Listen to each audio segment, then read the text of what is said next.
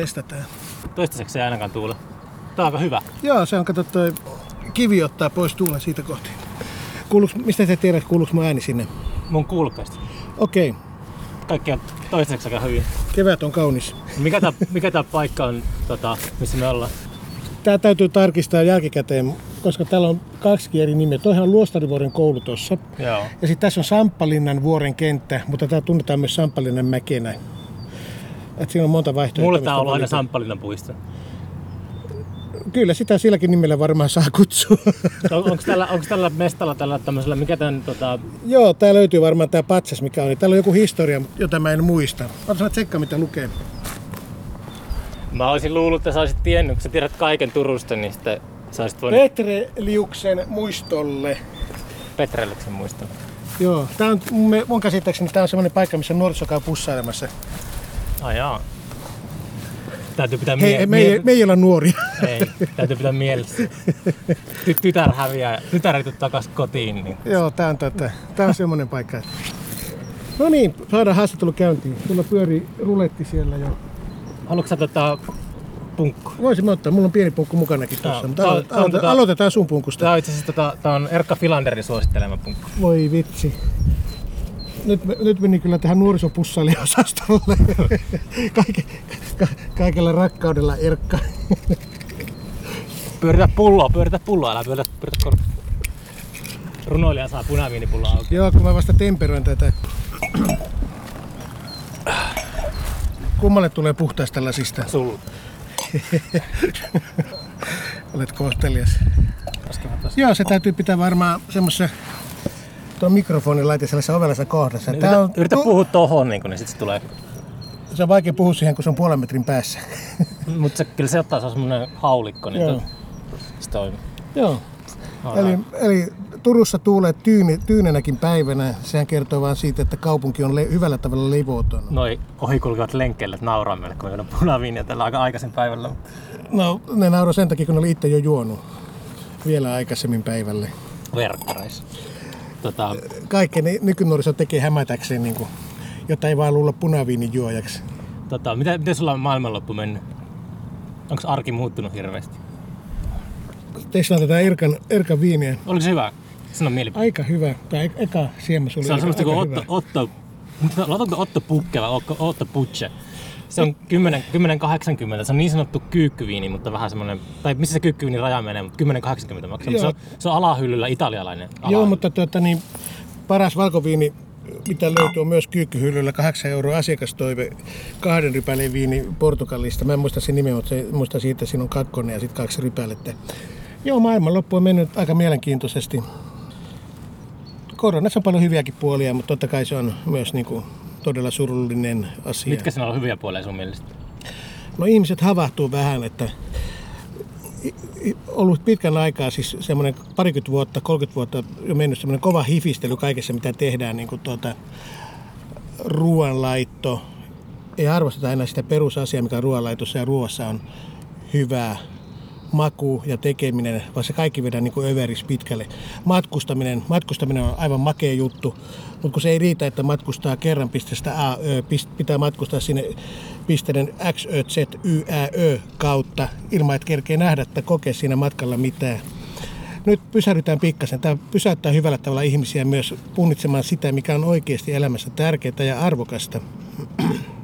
Mitä silloin 30 vuotta sitten sun mielestä tapahtui, että tuli joku semmoinen muutos siinä? No se oli vaan semmoinen, joku jana piti heittää, että 30 vuotta nyt on ollut, viimeiset 30 vuotta on ollut kieltämättä semmoinen, no joo, sehän on helppo sanoa, internet tuli.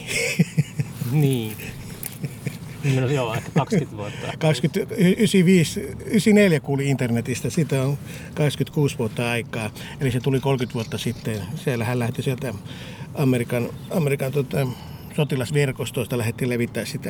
Ja sitten se päätyi asiakaskäyttöön, mikä on ihan ymmärrettävää ja luonnollista, niin kuin kaikki asiat vaipoista lähtien. Että aluksi ekana vaipoja käytti astronautit, kun ne lensi kuuhun, että piti jotenkin saada kakat ja pissat pysymään niin kuin siellä housuissa tai jossakin siellä vähän pitempään. Keksittiin vaipat ja sitten ne tuli niin kuin ihan siviilikäyttöön lapsille. Mm.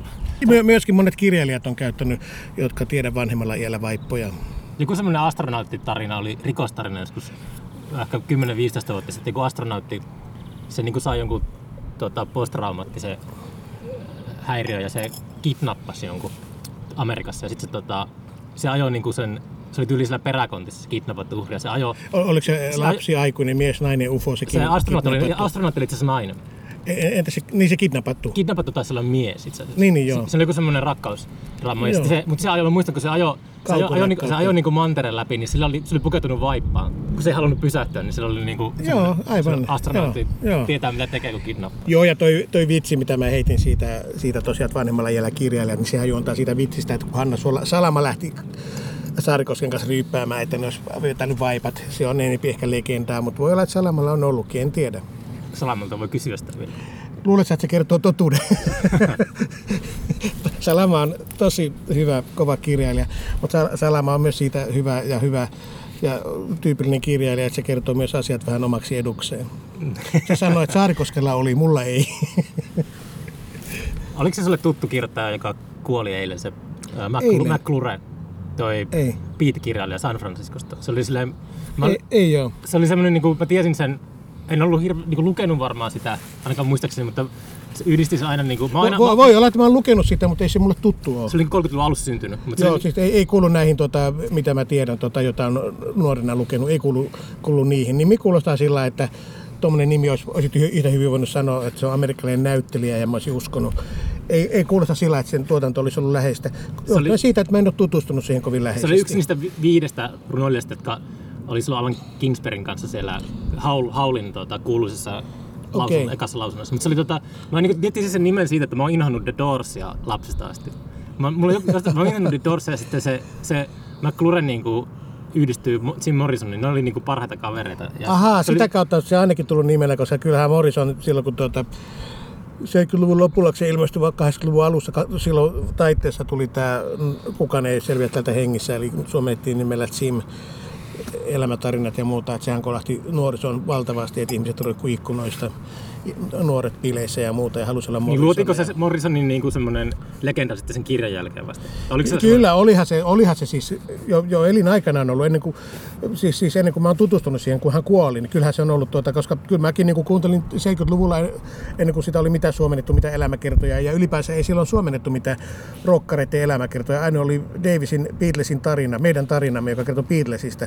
Ei, ei silloin ollut mitään niin kuin, rock-elämäkertoja tai bändeistä, niitä katsottiin, että ne on niin toisarvoista kirjallisuutta, niin vähän niin kuin huonoa sarjakuvaa. Mm. Kyllä mä tuota, niin kuuntelin tuota, 70-luvun, 70 sama aika kun punk tuli, niin kyllä mä kuuntelin Dorsin tuotannon ja tykkäsin kovasti. Mä en tiedä mikä mulla, mulla oli joku semmoinen... Ei se haittaa mitään. Ei, ei, mutta mä mietin, se on myös semmoinen, että se, kun, silloin kun alkanut ehkä mitä sitä on ollut esi, esiteen arhasteinina niin kuuntelemaan musiikki, niin sitten ehkä se kotikylän sellaiset tyypit, joista ei ole tykännyt, on fanittanut kovaa äänen Doorsia. Itse ollut enemmän joku niinku Bob Dylan koulukonaisuus. No, tää, tästä on jotkut, tässä ei voi sillä Bob Dylania. Nää, nää, tää on, tuota, ei sama, samaan aikaan ei voi kuunnella kaikkea. Mutta se on Joo, ja tota, on kuullut Morrisonit kaikki Doorsit sillä en pitkään aikaa, enkä kovin helpolla niin kuin nyt voisi laittaa levylautaselle, koska se on ihan niin kuin tuolla päässä se koko tuotanto jossakin lihaksistoa myöten se olemassa. Mutta niin on sata muutakin bändiä. Mm. Et ei, en, en koskaan ripustautunut mihinkään yhteen kirjailijaan, yhteen bändiin tai yhteen vaikuttajien antaja. Sehän on sama kuin se olisi joka päivä gourmet-pizzaa. Mukava ottaa vähän välillä jotain hyvää makaronilaatikkoa ja jotain susia ja kunnon vekekamaa. Et se on monipuolista. Mm. Se McLure tosiaan, se oli se eilen taas tota, noin potkasta tyhjää. Joo, se, tää se... nyt sit kun mä menen kotiin ja mä katsoin, ai tää tyyppi, joo, mullahan on sen nimmari tai jotain. niin, niin. Sitten se oli, se oli myös sellainen vielä, että se, tota, se oli kuuluisa siitä, että se meni niinku, uh, eläintarrassa lausumaan runoja leijonille ja sitten ne leijonat tuli sinne kalterten takana karjaa. Sitten mä niin mietin sitä, kun se on semmoista videokuvaa YouTubessa, että se pitäisi mennä niinku savannille lausumaan niitä runoja se, se leijona yrittää tassulla sieltä kalterten välistä saada sen runoilijan niin revittyä. Joo. Lopeta. Joo. Onko sitä suomennettu? Tiedätkö? En tiedä. Siis mä en, ole, mä niin en ole lukenut sitä, kun mä mietin sitä, niin kuin, että se nimi on ollut Joo. sille pyörinyt noissa, kun on... No, mä, oon, mä oon nytkin jo niin, se nimi sanottu niin monta kertaa, että se alkaa nytkin jo kuulostaa tutulta. Mutta kyllä totta kai, tämä oli tosi hienoa, että nostit tämän esiin. Ja tota, tästä voitaisiin puhua vaikka kuinka pitkään kaikista beat-kirjallisuudesta, mitä se ympärillä on. Et koko beathän tuli Suomeen niin kuin hemmetin jälkijunassa, koska silloin kun se reaaliajassa meinasi tulla, niin toi Tuomas Anhavahan sanoi, mä muistan kun mä olin vähän vielä dokumentteja siitä. Mä olin tuolla Turun kaupunginkirjaston lehtivarastossa töissä ja mä hain kaikkia vanhoja julkaisuja ja muuta. Ja Tuomas Anhava, joka tunnettiin Paavina, joka määritteli kirjallisuuden suuntaan, sanoi, että tämä on tämmöinen ohimenevä juttu, joka ei elä pari vuotta pitempään. Okei, Tuomas Anhava ei välttämättä moni muista, mutta pitkirjallisuus elää aika hyvin. Mm. Niistä täytyy tehdä. On, ja on, Nuor- se, vaik- on se vaikuttanut samalla tavalla kuin mikä helvetin muu kirjallisuus, kaikki muukin. Että se jännä, että joku niin rajataan ulkopuolelle. Silloin se on todella kiinnostavaa, jos joku pyritään rajaamaan ulkopuolelle niin kuin taiteen kentässä, kokonainen niin kuin genre mm. taiteen kentässä. Niin kyllä mulla herää heti kiinnostus siihen, että ahaa, mikä tämä on, että miksi tämä on vaarallinen paha, miksi tätä ei hyväksytä. Kysymys kuitenkin selkeästi taiteesta, kaikki eettiset arvot täyttävä helvetin hyvä juttu niin onhan se hämmentävää. Mutta aika hyvinhän toi nyt on hoitunut. Mä oon joskus niinku vitsaillut, että, että mä toi On the Road niinku pilas mun elämän tietyllä tavalla. Mä luin sen just semmoisessa täydellisessä iässä, mä olin 15 vuotta. Su- suomeksi? Uh, joo, luin sen suomeksi silloin. Joo, kun, eli se on se Markku Lähtelän suomennos, kun siitäkin taas jotkut niuhottaa, että se Markku Lähtelän suomennos on ihan paska, että pitää lukea alkuper- alkuperäiskielellä. Kyllä- kyllä se- Siitähän on myöhemminkin suom- suomennettu se. Mutta kyllä se 15-vuotiaat toimii On, hyvin. joo, kyllä se, tuota, koska, koska jos ihmisellä on aivot, niin sillähän ensinnäkin on kielentajua ja omaa mielikuvitusta ja muuta. Et en mä niin kuin silloin, kun mä oon lukenut kanssa tuota, niin matkalla kirjan, se taisi olla se Lähtelän käännös. Jos se nyt oli Markku Lähtelän käännös, niin se oli.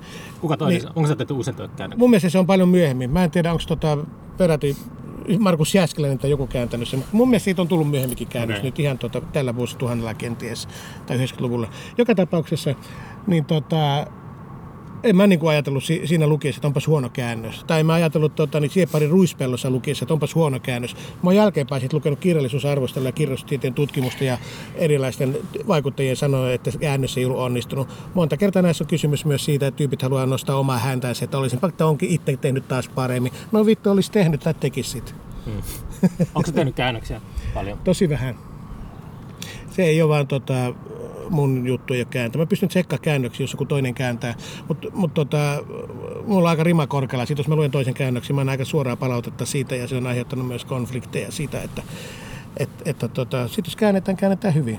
Onko sun tekstejä käännetty kuinka paljon, tai monelle kielelle? Joo, siis tota, eng, eng, englanti, Mutta onko se, kuinka, kuinka paljon sä niuhotat niiden perään sitten? Että onko se Eihän mä tunne niitä sillä lailla. Tota, kun, kun Ansem Hollo käytti ne kymmenen runoa, niin se, ihmiset on lähinnä kiinnittänyt huomioon siinä, kun mulla on se runo, että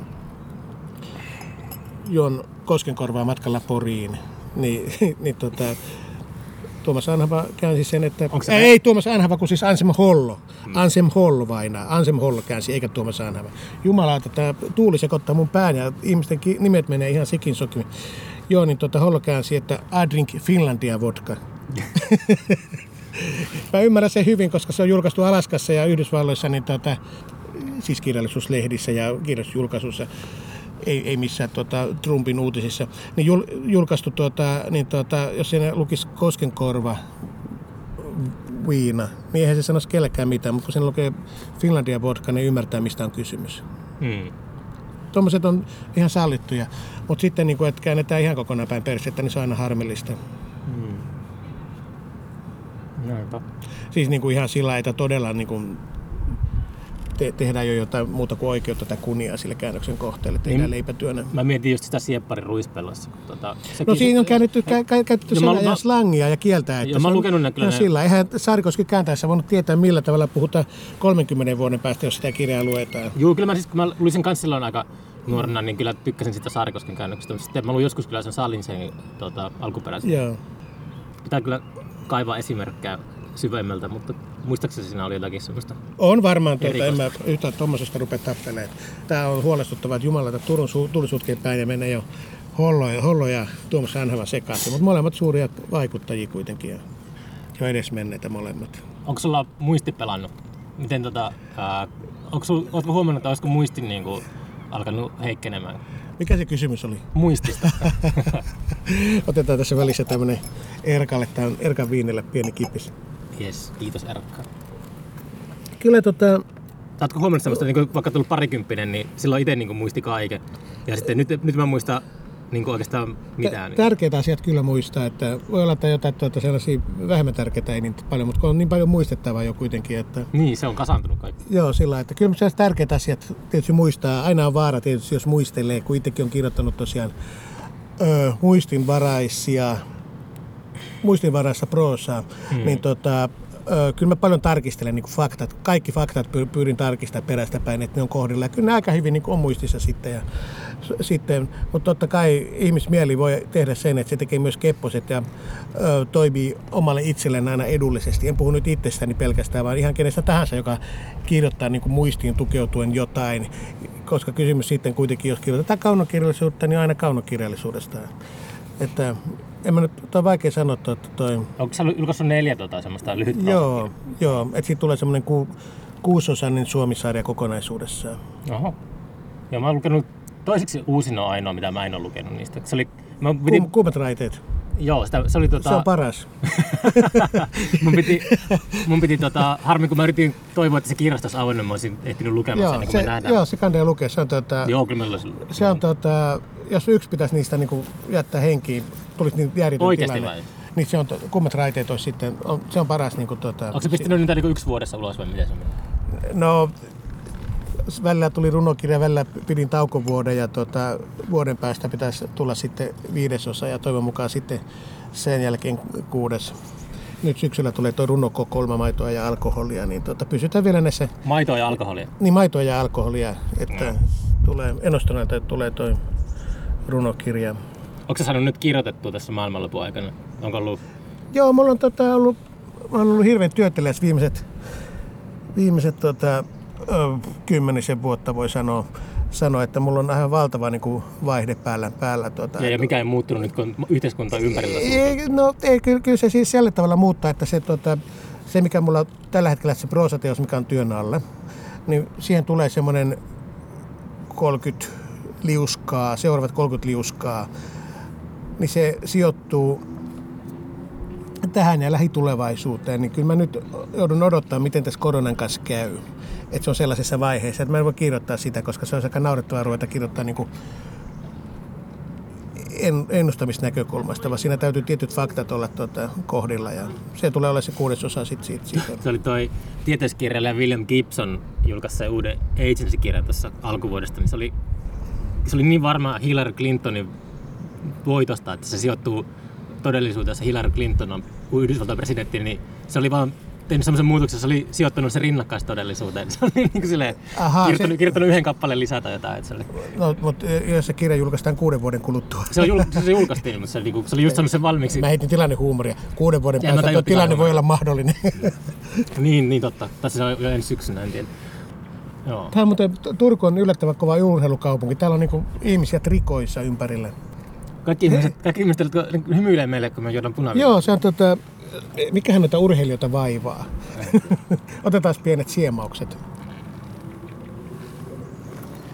Yllättävän hyvä oli tämä. Otto Butchi. Täytyy sanoa, että tuota, olin hyvin ennakkoluuloinen, mutta heti kun perehdyin asiaan, niin vahvistun siitä, että Miksi olit ennakkoluuloinen? on iloinen olla.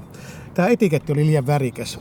Yleensä mitä pelkistetympi etiketti, sitä, sitä niin kuin parempi viini. Tässä on hirveästi kaikenlaista väriä ja säihkettä ja loistoa. Mutta sehän tarkoittaa vaan, että kun tarkemmin katsoo, näkin kunnia merkitty, kunnia palkittu, maailman paras. eikö aina se ole Punaviini, maailman paras, ylipäänsä viini.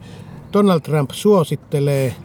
Juise Leskinen suosittelee. Tämä on kyllä aika kova viini. että Kaikki, kaikki niin kuin kovat tyypit suosittelee. Noiden, noiden lisäksi yleensä on sellainen, että jos etiketissä on sen vi, niin kuin kuva siitä viinitilasta, niin se on, sen, jos on talo siinä etiketissä, niin se on silloin aika täysosuma. Joo, ja sitten voidaan aina, aina piirtää itse siihen lisää kuvia, jos kuva ei, etiketti ei miellytä. Että Hmm. mulla on sitten tuommoinen pieni tossa, kun, jos täällä pääsee ehtymään. Mutta joo, Erkalle terveiset, että hyvät viinit sulla on kyllä, että ei ihme, että teksti kulkee. Ja Turku on kiva kesäkaupunki, vaikka tällä tuuleekin välillä. Me ollaan muuten tämä paikka, missä ollaan, niin tämä aika metka tosiaan. Tämä on tämmöinen graniitti, graniitti patsas kaupungin yläpuolella. Mm. Ja tästä avautuu koko, niin kuin Turku näkyy tuossa, Aurajoki, talot, talot menee alla, kun autoja noin autot kulkee alla, talot pysyy, Asunto, asuntoautoja. su- talot pysyy paikallaan lukuottamatta noita, jotka nousee ylös, mutta niilläkin on tuommoiset telineet, eli siellä rakennetaan uutta tonne kovaa vauhtia. Ja Puolalan puiston mäki näkyy keskustan toisella reunalla. Ja ihmiset juoksee iloisena lenkillä, että mikä tässä Tässä voi melkein, kelpaa. kun tuijotetaan tätä maisemaa, niin ruveta sentimentaaliseksi.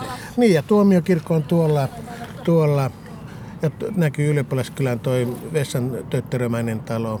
Mutta pistetään seuraava tota, niin kirjallisuuskysymys. Tai kulttuurikysymys. Kirjallisuus. Tai, Hmm. tai, tai, tai, ylipäänsä maailman filosofinen. Pitääpä katsoa tuolta mun kysymyslistasta, mitä mä kysyisin. Mä muistin, Mi- mihin me jäätiin? mä muistin kun mä tota, kävelin tapaamaan sua, että sä oot eka tota, runoilijakin, että mä oon koskaan puukannut keikalle. Kymmenisen vuotta sitten ilmiössä. Tota, Joo, okei, kiitos siitä. et varmasti muista mitään siitä, Siitä keikasta vai siitä puukkamisesta? siitä keikasta. Muistamme sen keikan. Joo. oli ta, En mä mä en nähnyt sitä. ky, joo, no eli sä et... se, En mä nähnyt, mä en näe mitään ky, keikkoja. kysytkö sä multa vai puhutko sä itseksesi? Ei, mutta se oli semmoinen, mitä joo, mä... joo, mä muistan sen keikan erittäin hyvin. Tota, koska se oli todella poikkeuksellinen, että tota, mä en ollut aikaisemmin ollut, ollut tota siellä metsässä keikalla. Eli se puhutaan, rannalla? Missä se oli? joo, puhutaan uittamosta, eli uittamon paviljonkin on ihan siinä yläpuolella. Niin, Joo, niin. se oli siinä metsässä. Ja sitä metsästä kun laskeutui alas, se, se, sekin oli jännä, kun sitä polkua meni, niin siellä metsässä oli näitä tanssilavoja rakennettu festaria mm. varten, jossa bändiä soitti niin kuin sillä. Joo. Ja se oli ihan siellä rannassa ja se oli semmoinen hauska pieni, pieni koppi tota, sie- sieltä ja sieltä kopista sitten esiinnyttiin. Kyllä mä muistan sen keikan ihan Se oli täysin. sitten, me saatiin tota, joku kaksi-kolme viikkoa festarin jälkeen kaupungilta joltakin semmoinen äkäinen sähköposti, että se koppi on vieläkin niin kuin pystyssä siellä rannalla. Se pitää, pitää poistaa sieltä, niin me mentiin sitten tuottajien keskuudessa, kesken sinne niin kirvesten kanssa ja me pistettiin se paskaksi. Sillä joku, se vaan niin lang, lankuiksi ja polttapuiksi. Mä ajattelin, että teitte tämmöisen Motorhead-tyymisen lemmy, lemmy juhannuskokoon, että pistitte pa- palaamaan ja työn sitten tota ulapalle. No joo, no joo, Se voinut. 79 tota, lemmyhän teki tämän punka, punkarokissa. Ai joo, no, no. Joo, juhannuskokoon. Joutuvat sitten kyllä putka Vantalta poliisi otti ne haltuun. Siellä oli myös hotellihuone kyllä mennyt äh, rikki. Hmm. Joo, niin tota, tota, joo. Kyllä muistan, tota, nämä on tällaisia yksittäisiä keikkoja, mikä on täysin poikkeuksellisessa paikassa. Ei voi verrata mihinkään muuhun. Ja se oli tosiaan ran, rannassa siinä. Hmm. siinä ja tota, tämmöisiä on joitakin, jotka on hyvin erilaisissa paikoissa. Et jos on klu- klubikeikkoja, niin niitä saat- on ollut taas niinku satoja, niin niitä ei kaikkia voi muistaa, tai ne menee vähän sekaisin, mutta kyllä mä ton keikan muistan. Että... Mutta miten paljon sun mielestä on muuttunut, kun sä niin paljon esiintynyt kuitenkin niin mm. vuosien ajan, niin tota, onko muuttunut jotenkin suhtautuminen live-runouteen silleen, vaikka 20, no, 2000-luvun aikana silleen? No onhan se suhta muuttunut ihan hirveästi. Siis silloin Mä en tiedä, mä en silloin... 94 vuonna, kun tota, niin ensimmäisiä kertoja rupesin niin kuin, tota, järjestelmällisesti esiintä, esiintymään sillä, että tota, se oli selkeä, että nyt on runoja ilmestynyt ja niitä esitetään yleisölle. Niin kyllähän ihmiset kyselivät, minkä takia pitää esittää runoja. Niin mä mietin, onko se samanlainen suhtautuminen, kun meilläkin on paljon... Mä oon yrittänyt tuoda aina niin festarilla semmoista avantgardea. Mitä avantgardea voi olla semmoista, se voi olla mitä tahansa, mutta semmoista kokeellista musiikkia, niin mm. sit se saattaa välillä ihmiset, ihmiset niin yleisö olla silleen suu auki, niin runossa on ollut, niin kuin lavarunossa on ollut joskus semmoisessa avantgarde-taiteen asemassa.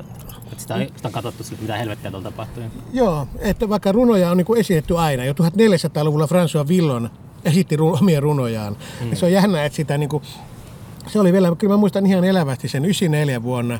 Tilanne oli sellainen, että katsottiin, että se on vähän niin kuin paska juttu, jos runoilijan pitää mennä esittämään runojaan itse. Että se ei kuulu niin runoilijan työhön esittää niitä runojaan. Mikä musta oli ihan kummallinen, koska mä olin kuitenkin itsenäisesti perehtynyt runoidenkin historiaa. Tiesin, että Dylan Thomas tunnettiin loistavana runojensa esittäjänä. Hän luki BBCllä niitä runoja ja missä vaan. Et Bukowski oli tehnyt valtavan määrän levyjäkin siinä tuotantosohjeessa ja kaiken maailman juttu. Et se oli musta niinku hämmentävää, että mikä helvetin peräjuntilla tämä Suomi voi olla, niinku, että ne tulee asiat tosiaan niin 50 vuoden viiveellä. Mutta se johtuu vaan siitä, että tänne tulee asiat 50 vuoden viiveellä. Mutta moni, moni kirjoittaja on silleen, että tota, introverttia, ujoja.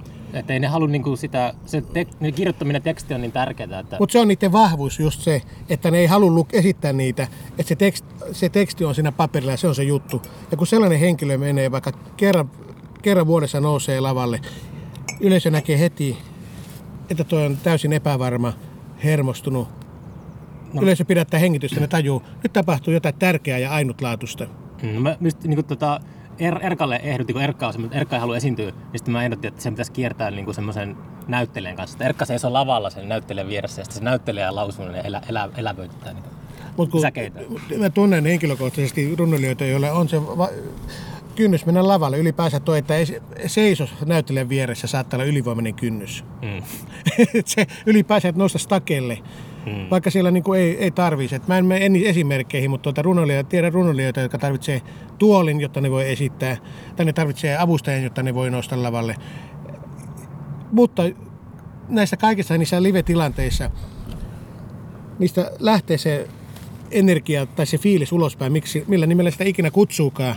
Ja tuota, kyllä yleisö aistii se heti, se pysähtyy heti, että nyt on oikeasti jotain todella poikkeuksellista ilmassa. Ja sitä suuremmin ne ottaa sen vastaan. Mm. Todella, siinä voi todella jokaisella hönkäyksellä sit jo ilmasta vähän liikaakin. Niin. Mutta mun mielestä ei ole pakko niinku, tuota, kenenkään esittää runoja. Eihän mm. se ole mikään, niinku, eihän bändienkään tai ole pakko mennä keikoille. Ei Levi ja Limiskään esittänyt keikkoja. Se ei johtunut tuota, varmaan Josta Sunkvistin tuota, niin, esiintymiskammosta, vaan ihan siitä vaan, että siellä on niin paljon tekemistä. Että se katsoo ajan hukkasta, kun ruvetaan opettelemaan ohjelmistoja ja esittää yleisölle. Että se teki mieluummin levyjä ja kaikenlaista muuta kuunnelmaa. Tämä on mun teoria, ei ole mitään tutkittua Mä tietoa. näin itse asiassa, mä en ole hirveä Levi and the Livings asiantuntija koskaan ollut, mutta näin tuossa varmaan viime talven aikana eka kertaa sen ikinä sen tota, niiden ainoan live-esiintymisen, kun ne esiintyi jossakin Euroviisukarsinoissa. Ah, joo, Se oli, tota- aika, se oli aika cool. Joo, mä muistan sen, muistan silloin, sen illan, kun se tuli. Se varmaan on YouTubessa, mä luulen. Se on YouTubeen tullut myöhemmin. Mä katsoin silloin, kun se oli siinä, oli samassa just se Juise Leskinen esitti se Ilomantsi-biisi, ja kun puhutaan niistä, kun niillä oli sana pientä naljailu ollut siellä backstagella ja muuta ja plää plää plää. Mutta Täällä tota... poli, joku tuo poliisiauto, mikä tulee tuolta ei, ei sillä ole mitään väliä, moikkaillaan sille. Olemme ihan turvassa. pidätyspodcastia. Helvetin enkelit tuli just. Joo, Josta Sunkvista oli silloin huomattavasti solakamassa kunnossa, sanotaan tämä. Hmm. silloin, mutta se ei ollut sen juttu ja se on ihan, ihan ymmärrettävää kyllä. Se ei halunnut yksinkertaisesti hukata aikaa niin kuin siihen, että pitäisi, pitäisi niin kuin esiintyä treenata ja käydä keikoilla. Mä ymmärrän sen ihan hyvin, koska on, se, sehän on ihan tappavaa. Siis, siis tota niin, itse mä oon syntynyt Joensuussa. Hmm. 79 Hassenkone soitti siellä ekakeikat ja ne lähti sen jälkeen vuodeksi rundille. Oli puolitoista vuotta rundille ja ne heitti niinku melkein 300 keikkaa vuodessa. Ja siinä bändissä oli semmoinen kitaristi kuin Reijo Heiskanen, joka ei juonut alkoholia, halusi vaan soittaa, oli helvetin herkkä jätkä. Kyllä se on kertonut siitä, mitä, mitä helvetin tappohommaa se oli niin olla joka ilta tuota, vetämässä jossakin neljän tunnin unet ja taas jossakin uudessa kaupungissa vetämässä ne. Mä ymmärrän ihan hyvin, että siihen juttuun ei halua, varsinkin kun Suomessa niissä liikkuu vielä niin pienet rahat. Se bändi sai paljon rahaa verrattuna muihin, mutta mut ei, ei voida puhua ihan Rolling Stonesin keikkaliksoista. Vaan sitä sillä tavalla, että sillä eli sitten niin kuin niillä keikkaliksoilla muutaman kuukauden. Kuinka paljon Suomessakin on sellaisia niin kuin, lahjakkaita kirjoittajia ja muusikoita, jotka on tehnyt vuodesta toiseen taidetta pöytälaatikkoon pelkästään. Ne ei ikinä niin halunnut julkaista niitä, niitä kiinnostaa se julkaisu ollenkaan. Se, vaan, se on niin kuin, enemmän tärkeä itselle terapeuttinen keino niin kuin, Se ää, palvelee ihan kana, hyvin. kanavoida, Mm. kanavoida semmoista elämäntuskaa tai Joo. iloa ja sitten Joo, se, sillä se pöytä, puol- pöytälaatikot on täynnä niin uskomattomia taideaarteita. mm, toi, Mä haluaisin, mä haluaisin ajatella, että asiat on tuolla tavalla. Joo, toi, toi on myös tuota, hi- hirmu romanttinen ajatusnäkökulma ja, kulma, Mm. kulma, ja tuota, haluaisin uskoa, että näin on, että monta kertaa sitten nämä tyypit, joilla on, on nämä pöytäaarteet, mäkin tiedän, tiedän monta, monta, en viitti nyt sanoa nimiä, nime, nimiä tuota, joilla, jo- jotka on just näin, mutta ei ne välttämättä sit niin, niin helvetin hyvin ole ollut ne tekstit siellä, ja mä tiedän edelleen, tuolla, tuolla on tota, niin, yksi kohta 80 äijä tuossa vähän matkan päässä asuu, jo, josta san, sanotaan, että sillä on niin kovaa kamaa. Mä oon nähnyt sen kamaa, mitä sillä on, ja tuota, toivoisin, että joku muukin katsoisi sitä, että ei se nyt niin kovin erikoista ole. Mutta se on jotenkin silleen se, että Mutta ajatus on, ajatus on aivan loistava. Niin, Niin, mutta Sä oot romantikko, niin kuin minäkin. Tuollain Mä mäkin, oon tollain, tollain mäkin niin kuin haluan nähdä, että asiat on. pyristellä sitä. eihän ne jumalauta, ne ei vaan ihan, ihan noin oo. Ää, ro- romanti...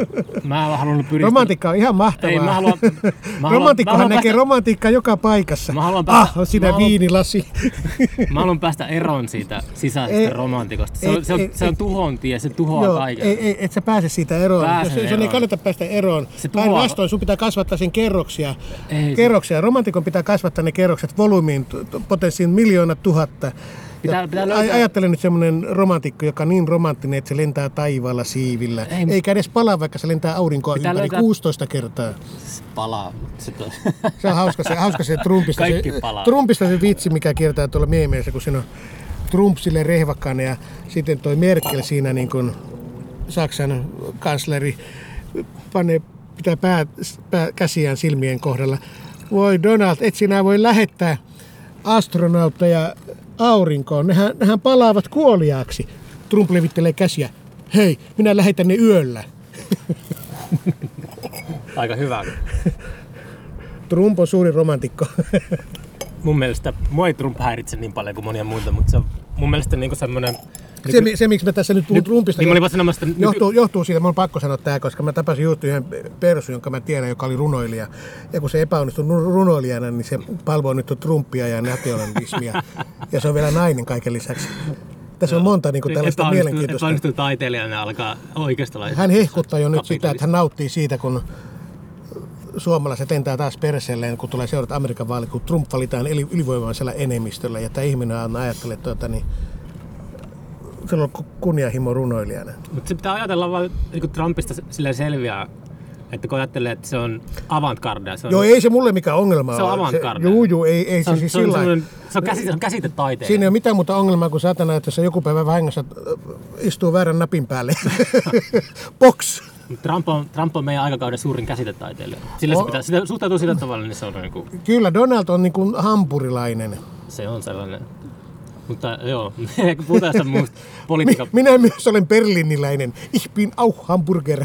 Oh, Toi on mieletön muuten otsikko Ich bin auch Hamburger. au hamburger. Niin. Mä oon. Me vähän eksyttiin nyt sitä runoudesta, mutta ehkä me palaamme. Sen- Miten me voidaan palata maan pinnalla, kun me ollaan näin se- korkealla ylhäällä? No tota, Tästä tulee muuten tosi sekava tästä haastattelusta. tää on... Pitää pistää semmonen...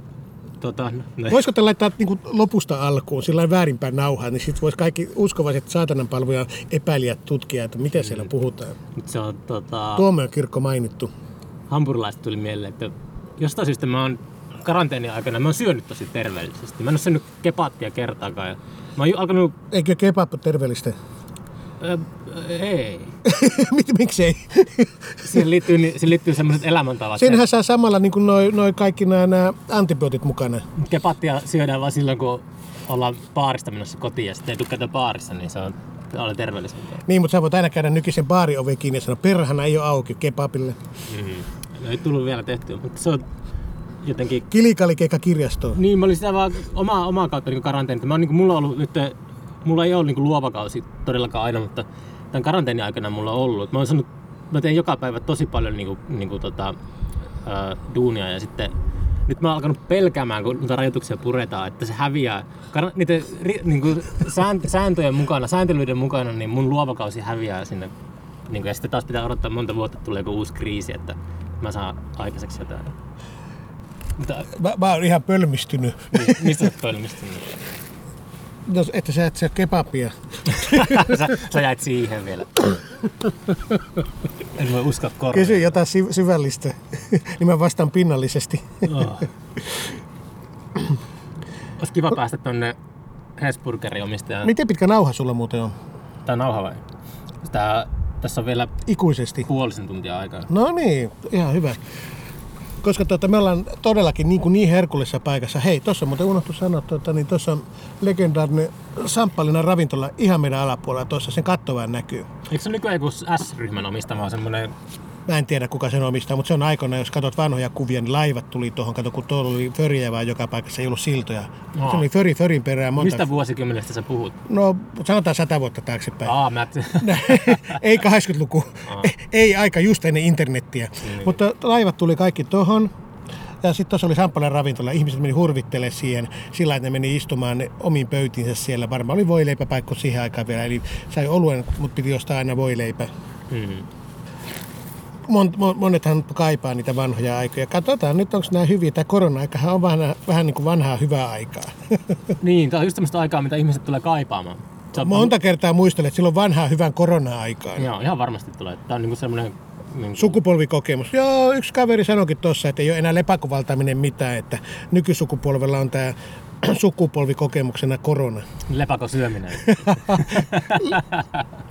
Oli muuten aika kova.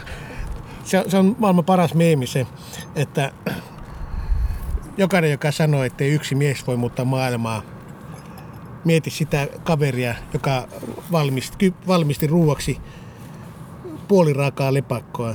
niin se on just, sä keittänyt riisiä ja sitten sillä... Mä tiedän, sillä on joku hirveä krapule ja sitten sillä tota... Ei tämä lepakko vielä ihan ole kypsä, mutta antaa vaan Ei, mennä. ei, ei, sillä on, niinku, se on, niinku, se on loppunut niinku ainesosat kesken ja sitten sä huomaat, että sillä on hyllyssä niinku kuollut lepakko, että pistetään toisenne Ei, mutta eihän myy lepakkoja, kato. Niin joo, ne myyhän kaikki. siis, siis, Onko käynyt ikinä tuolla niinku... En. Chi- China, niin Manhattanin Chinatownissa? en ole käynyt. Se on semmonen, että kun mä asustelin siellä tota, jonkun aikaa niin, Mahtavaa.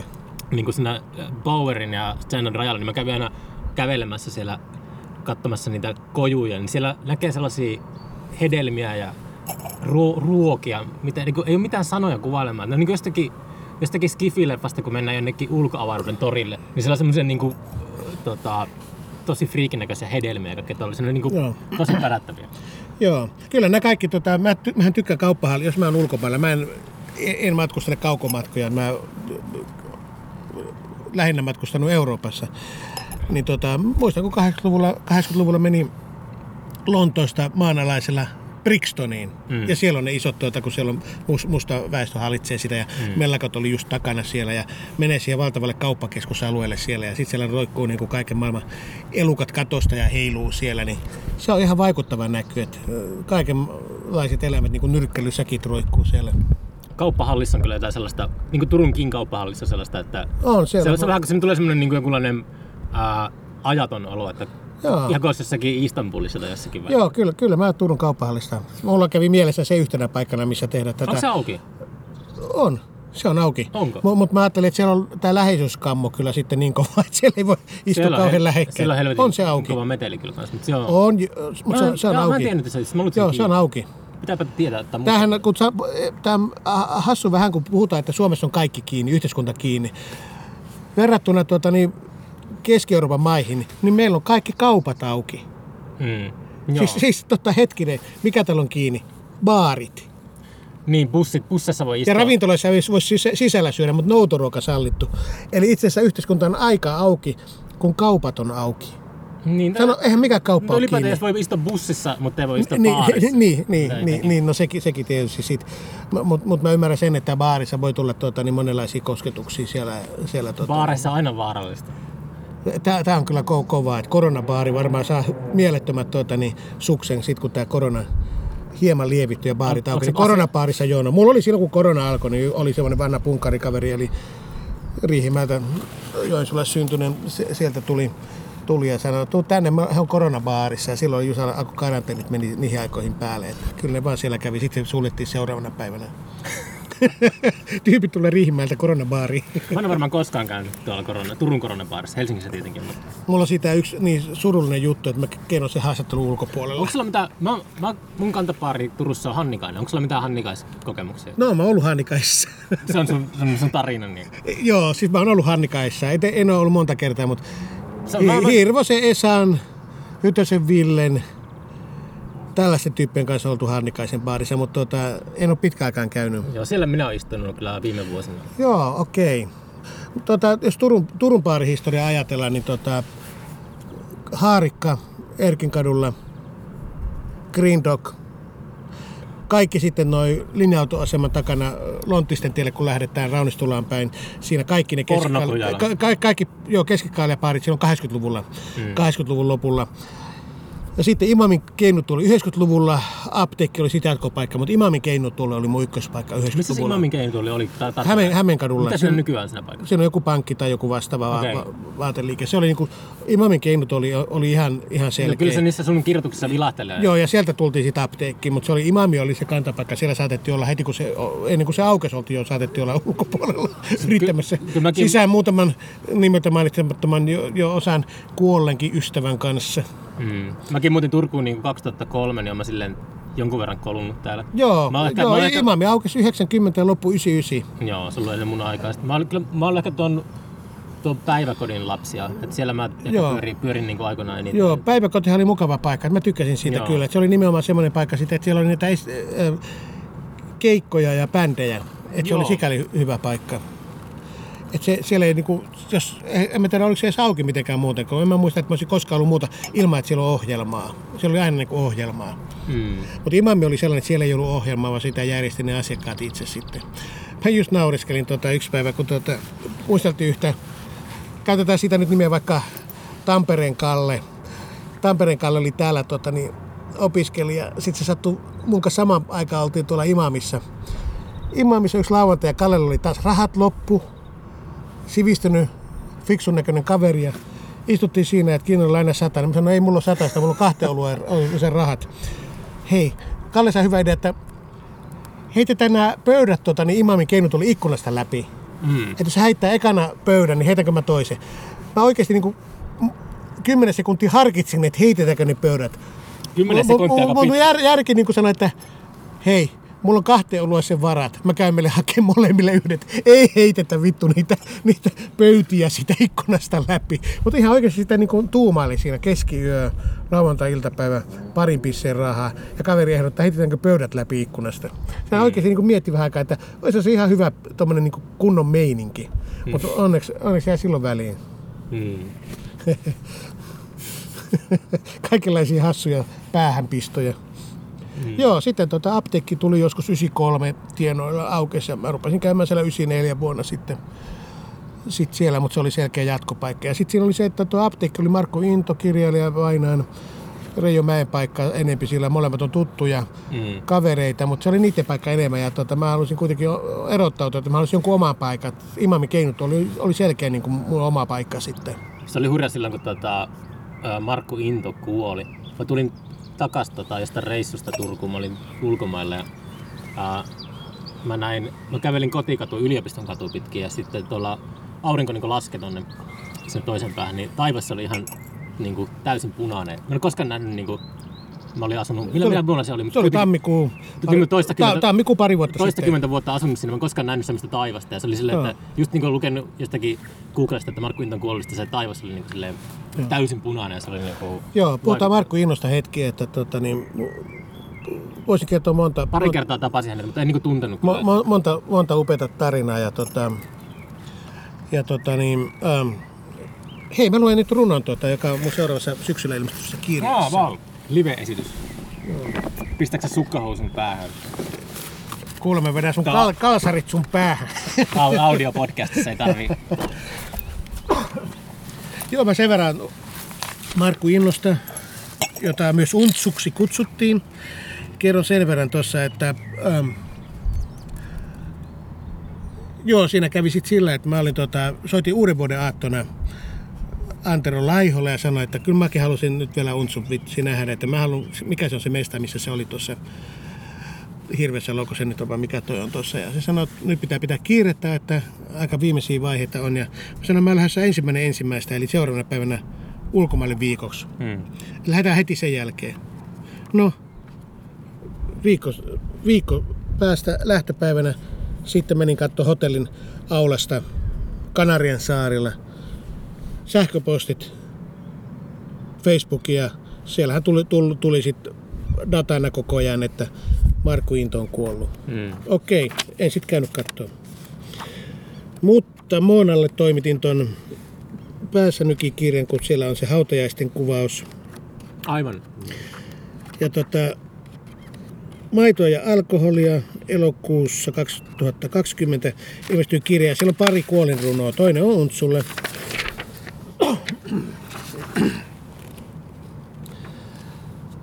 Undergroundin perintö. Istun Markku Innon sohvalla. Hän on viimeistä päivää kotonaan ennen muuttamista palvelutaloon. Asunto on puoliksi tyhjä. Kirjahyllyt täynnä harvinaisuuksia. Untsun jalat eivät kanna. Hän liikkuu rollaattorilla ja pyörätuolilla. Iki Pop osti kaikki äänilevyt. Markulle jäi vain oma sinkkunsa. Mona selittää. Se on merkittävintä, mitä olen saanut aikaan. Untsu vitsailee. Hänen päänsä toimii hyvin. Tapasimme baaritiskillä 1988. Puhuimme Bukowskista. Mulla on tämmönen rivi bukoja. Untsu kertoi ja levitti käteensä, kuin kertoisi kalavalhetta. Tilasimme vielä yhdet. Bukowskin kirjat siirtyvät nyt hyllyyni. Turussa 22.5.2017. Tuo oli tosiaan, mä olin kunnia olla Kulmalan Juhan kanssa käytiin, Kiitos. käytiin tota, niin siellä Munan ja Untsun kirjahyllyyn raivaamassa ja auttelee pikkasen. Ja kävi siellä muitakin sitten kuulin samana viikonloppuna Pauliksen arkea. Ja, tota, mut mä sain Untsun testamentassa, mulla on nyt tota, niin, muutama paperikassallinen Charles Bukowskin englanninkielisiä kirjoja tota, niin, mm. kotona. Ne ei ole vieläkään mahtunut meidän kirjahyllyyn, mutta ne on siellä meidän olohuoneen nurkassa sellaisissa paperikasseissa. No niin. Pitäisi saada uusi kirjahylly käyttöön tai Uuden ra- kir- ras- raskin viemään vanhoja, vanhoja tuota, niin kirjoja vähentämään, mutta kun jokaisen kirjaan mulla on henkilökohtainen suhde. Mä muistan, kun mä otan jonkun ohuen niiden sokkona ja sitten mä avaan silmät ja katson sitä teosta. Mulla on joku henkilökohtainen muisto. Ah, kevät 83 Helsinki, Holapan divari. Joo, no oli mui- sinä päivänä, muisti kun pelaa, tuota- muisti pelaa. Joo, että muista tulee valtavasti, niin koko päivän tapahtumat mm. tulee mieleen Mm. tämmöisiä haju, selkä, näkö, kuulo, muistoja liittyy kirjoihin. Ja tuo aina oma aikakauden mukana. Mulla on niinku jotenkin hassu, kun niinku into ää, liittyy aika vahvasti sinne ehkä 70-lukuun, mutta mä aina, mun suosikki niinku kokoelma on toi Potter, joka on julkaistu 2000, Joo. 2004. Se on jostain syystä, mä luin sen niinku ka- kauan sitten, mutta niinku, se on aina niinku kolis mulle kaikista eniten. Mun mun täytyy olla rehellinen tässä ja mulle, mulle Markku Innon tuotannon tärkein on ihan, ihan se alkukärki, niin kuin se tänään kotona ja sen tiepeillä olleet kirjat. Et se, se johtuu varmaan just siitä, että oli itse, kun ne luki, niin 19-vuotias tai niillä nurkilla ja tuota, siihen aikaan haki niin kuin ilmaisua ja haki omaa niin kuin suuntaa ja siihen aikaan tuli, tuli Untsu tuli siihen kehiin. Jarkkolainen oli tullut, tullut jo ja Jarkkolainen kautta Markku Into löytyi. Nämä on semmoinen yhtenäinen ketju ja sitä kautta löytyi Beat-kirjallisuus ja löytyi koko Charles Bukowski, niin kuin sitä oli yhtään suomennettu, niin kuin, että mikä tämmöinen Charles Bukowski esiintyy täällä niin kuin hahmona. Sitten tuli Naisia kirja 81. Mutta oli semmoinen yksi jatkumo ketju ja valtava räjähdys, mikä mulla itsellä tapahtui niin kuin semmoisena just, just lukiolais abiturintivuonna ja sen jälkeen niin kuin ne pari vuotta. Et se oli valtava myrsky. Mä rupesin silloin kirjoittamaan. Ja tuota, se on muuten mielenkiintoinen juttu, että tämä maitoa ja alkoholia, niin sinne loppuun tulee nyt tuota, niin, Niinikankaan Kallen kanssa tuota, niin, päädyttiin siihen, että se on helvetin hyvä julkaista tuota, silloin jul, tämä kamaa. Mulla oli, mä voin sanoa, tuota, että nämä piti tulla nuorena ulos Södikalta, mutta ei ne tullut silloin. Ne tulee nyt, tuota, semmoinen pieni nippu tulee mukana tässä kirjan lopussa ja ne on, no, aika mielenkiintoisia runoja. ne on paittu sinne loppuun, loppuun tuota, niin, tuota, siinä on semmoinen 11 runon nippu. No. Et se on kyllä aika hyvä kontrasti siihen. Ja tota, mä voin sanoa, että nämä ei ole kovin lällyjä. Et jos Ville Wiksten sanoi, että ei tuommoisia voi julkaista, kun ei ne sijoitu mihinkään suomalaisen kirjallisuuteen. Mä sanon vittu suomalaisesta kirjallisuudesta. Hmm. Vitut suomalaista podcasteja. Mikä on podcast? Niinpä, sitä vasta kysyä. Kato, kun runoilla on tällaisia nimiä. No, tää printtaus on tässä päin perseellä. Mä katson, Ludwig tekee comebackin. Mm. Ja tällaisia nimiä. Niin tota, nää- Älä nyt aina, se on aina kopio, niin lähtee tuulen mukana tuonne. Leviää Ei, Turun- ei mua haittaa, koska tuota, nämä, nämä, nämä on toivon, toivon mukaan kustantajalla nyt digitiedostona siellä odottamassa painoa menoa, että sitten putkahtaa tuota elokuun alussa ulos. Käytätkö sä ikinä kirjoituskonetta? Onko säkin tykännyt käyttää kirjoituskonetta? Joo, mä siis käytin pitkään kirjoituskonetta. Mä siirryin, tota, niin, mä siirryin 97 vuonna tota, siirryin tota, niin vanhanaikaisesta mekaanisesta kirjoituskoneesta siirryin tuohon tota, niin, käyttämään siis, mä ostin silloin ensimmäisen tuon, mikä tää on tää, tämmönen pönttökone. Sitä ennen mulla oli mekaaninen kirjoituskone. Pentiumia ostit. Tai jonkun tommoinen. En mä muista sen nimeä. En mä muista sen nimeä, mutta semmoinen Word, missä oli Word. Sitä ennen mä kirjoitin semmoisella itä-saksalaisella kirjoituskoneella, ihan mekaanisella. Mun mielestä käsin kirjoittaminen on aliarvostettu. Öö, mä, mä, kirjoit- mä, kirjoitan runot käsin. Ah jaa, okei. Okay. Siis mä kirjoitan runot Niin, niin, niin. käsin. Et Joo. pro- prosa mä kirjoitan tuota, niin, äm, suoraan tuota, niin, näyttöpäätteelle. Mä kirjoitan runot aina käsin. Mikä siinä- öö, siis melkein aina. 90 prosenttia runosta on kirjoitettu Mikä se käsin. sun mielestä niin on sitten se, onko se, että se jotenkin on suuremmassa yhteydessä siihen paperia kynän välillä kuin semmoinen, siinä on jotakin alkemia enemmän. Se voi olla, että se on joku intim juttu, tai sitten se vaan, että mä yleensä kun to, että mä haluan aloittaa sen runon, niin mä oon jossakin muualla kuin ö, kotona omassa pienessä työhuoneessa. Niin, Niin, niin, että mä, oon, niin kuin, mä haluan laittaa sen alkulause. Mulla se alkulause on hirmu tärkeä. Mulla aina niin kuin runo lähtee alkulause, että mulla pyöllä pyörii joku lause päässä ja siitä lähtee se runo sitten. Mm. Et kirjoita loppua ensiksi. No, no se alkulause on tärkeä. Joo. Mä tiedän, että sit se, se lähtee sitten. Se alkulause on niin vahva, että mä se alitajunta työstää varmaan sitä, tai tajunta työstää sitä. Että se, mieluiten sitten, kun mä istun tuota, niin ihan saatan vetää sitten ku- kuulakärkikynällä sen loppuun asti se runo sit siinä. Mm. siinä niin kuin, tuota, ja sitten hieman fiilailen sitä. Ja sitten kun isken sen näyttöpäätteelle, niin sitten vielä tuota, editoin sitä itse. Ja sitten mä lähetän sen tuolle ateliekriitikolle, joka katsoo sitä, sitä ja Ateliekriitikko. Joo, mulla on Timo Lappalainen, eli vanha kaveri 90-luvulta, niin tota, 94 vuonna tutustuttiin, niin se lukee mun kaikki runot, runot ekana, mitkä mä lähetän. Eli ateliekriitikko on semmoinen termi, mikä tota... Joo, eli ateliekriitikko on semmoinen, että se on eka, joka lukee, niin kuin, että Kustannu- mulla on vaimokin, joka ymmärtää kirjallisuutta, mutta tota, mä oon, meillä on sellainen diili, että hän ei puutu mun kirjoittamiseen, koska mä tiedän, että, että jos perheenjäsen vaikka se olisi kuinka niin kuin neutraali, niin siinä tulee heti sellainen, niin kuin, sitä alkaa tu- tulla semmoista kotitekosta perherunnotta kohta ja alkaa vaikuttamaan siihen, että vaimonkin eka, joka katsoo, niin eihän se ole kovin reilu. Sehän on sama kuin, sama kuin tuota, niin arvostelisi joka päivä pistettä, sin- jos me syödään yhdessä mun tai hänen tekemään ruokaa. Niin, niin mä lähetän Lappalaisen Timpalle tuota, Helsinkiin tuota, tekstit ja jossain vaiheessa sitten me käydään läpi ne, läpi ne.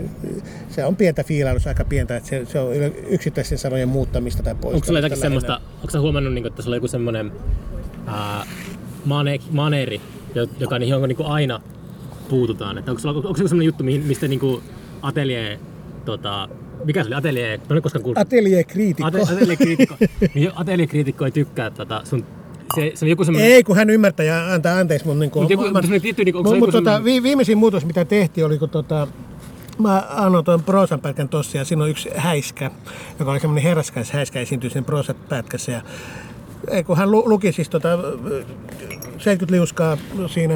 Herra Jumala, että on hyvä tää viini. Joo, Erkalle terveisiä.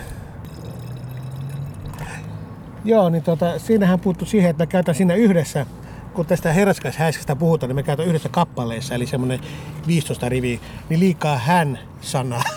Liika hän Mä, mä huomasin, Joo. sitten mä katsoin, niin käytänkin, että siinähän pitää muuttaa se välillä se, tai jäbä, tai nimi. ja se liittyy ihan siihen, että kun mä tiesin sen tyypin niin kuin jostain nuoruudesta, niin jo, niin siinä oli aina ollut semmoinen etäinen, niin kuin, tota, vähän varauksellinen kunnioitus sitä, että se oli semmoinen aika rich bitch se jätkä, eli hyvin rikas huora se jätkä niin kuin sillä niin Mä jotenkin halusin kuitenkin inhimillisesti käsitellä häntä, niin käsittelin häntä nimellä hän. Mm. Se.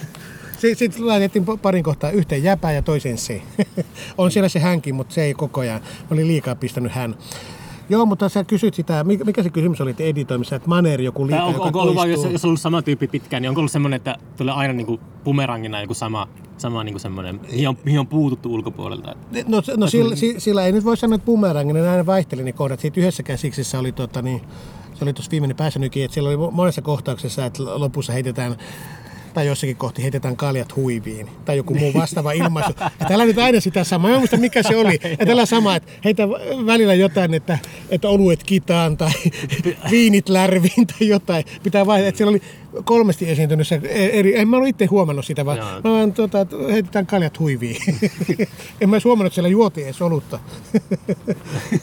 Mutta sitten kun tsekkasin, ai perhana, niin onkin totta. Toinen huomaa täällä, että eihän itse huomaa, kun se on sisällä. Tämähän on se maailman paras juttu, kun basisti, Wigwamin alkuperäinen basisti, Pekka Pohjola, ei se alkuperäinen ollut, mutta se, joka, sä oot kuunnellut prokkea, sä tiedät prokkeen musiikista ja Eikö Wigwamista. Matso ollut alkuperäinen? Niin Matsoa, joo, siksi sitten tuli Pekka Pohjola.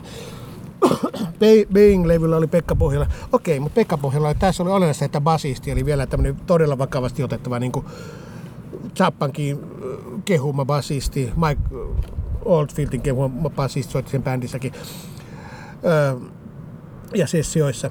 Eli, eli basisti tekee soololevyä. Pekka Pohjola, yksi maailman parhaita basisteja, pyydettiin appaa muuten soittaa kertoille, mutta ei mennyt, olisi rahaa. No niin, tekee soololevyn, LPn, pitkäsoiton.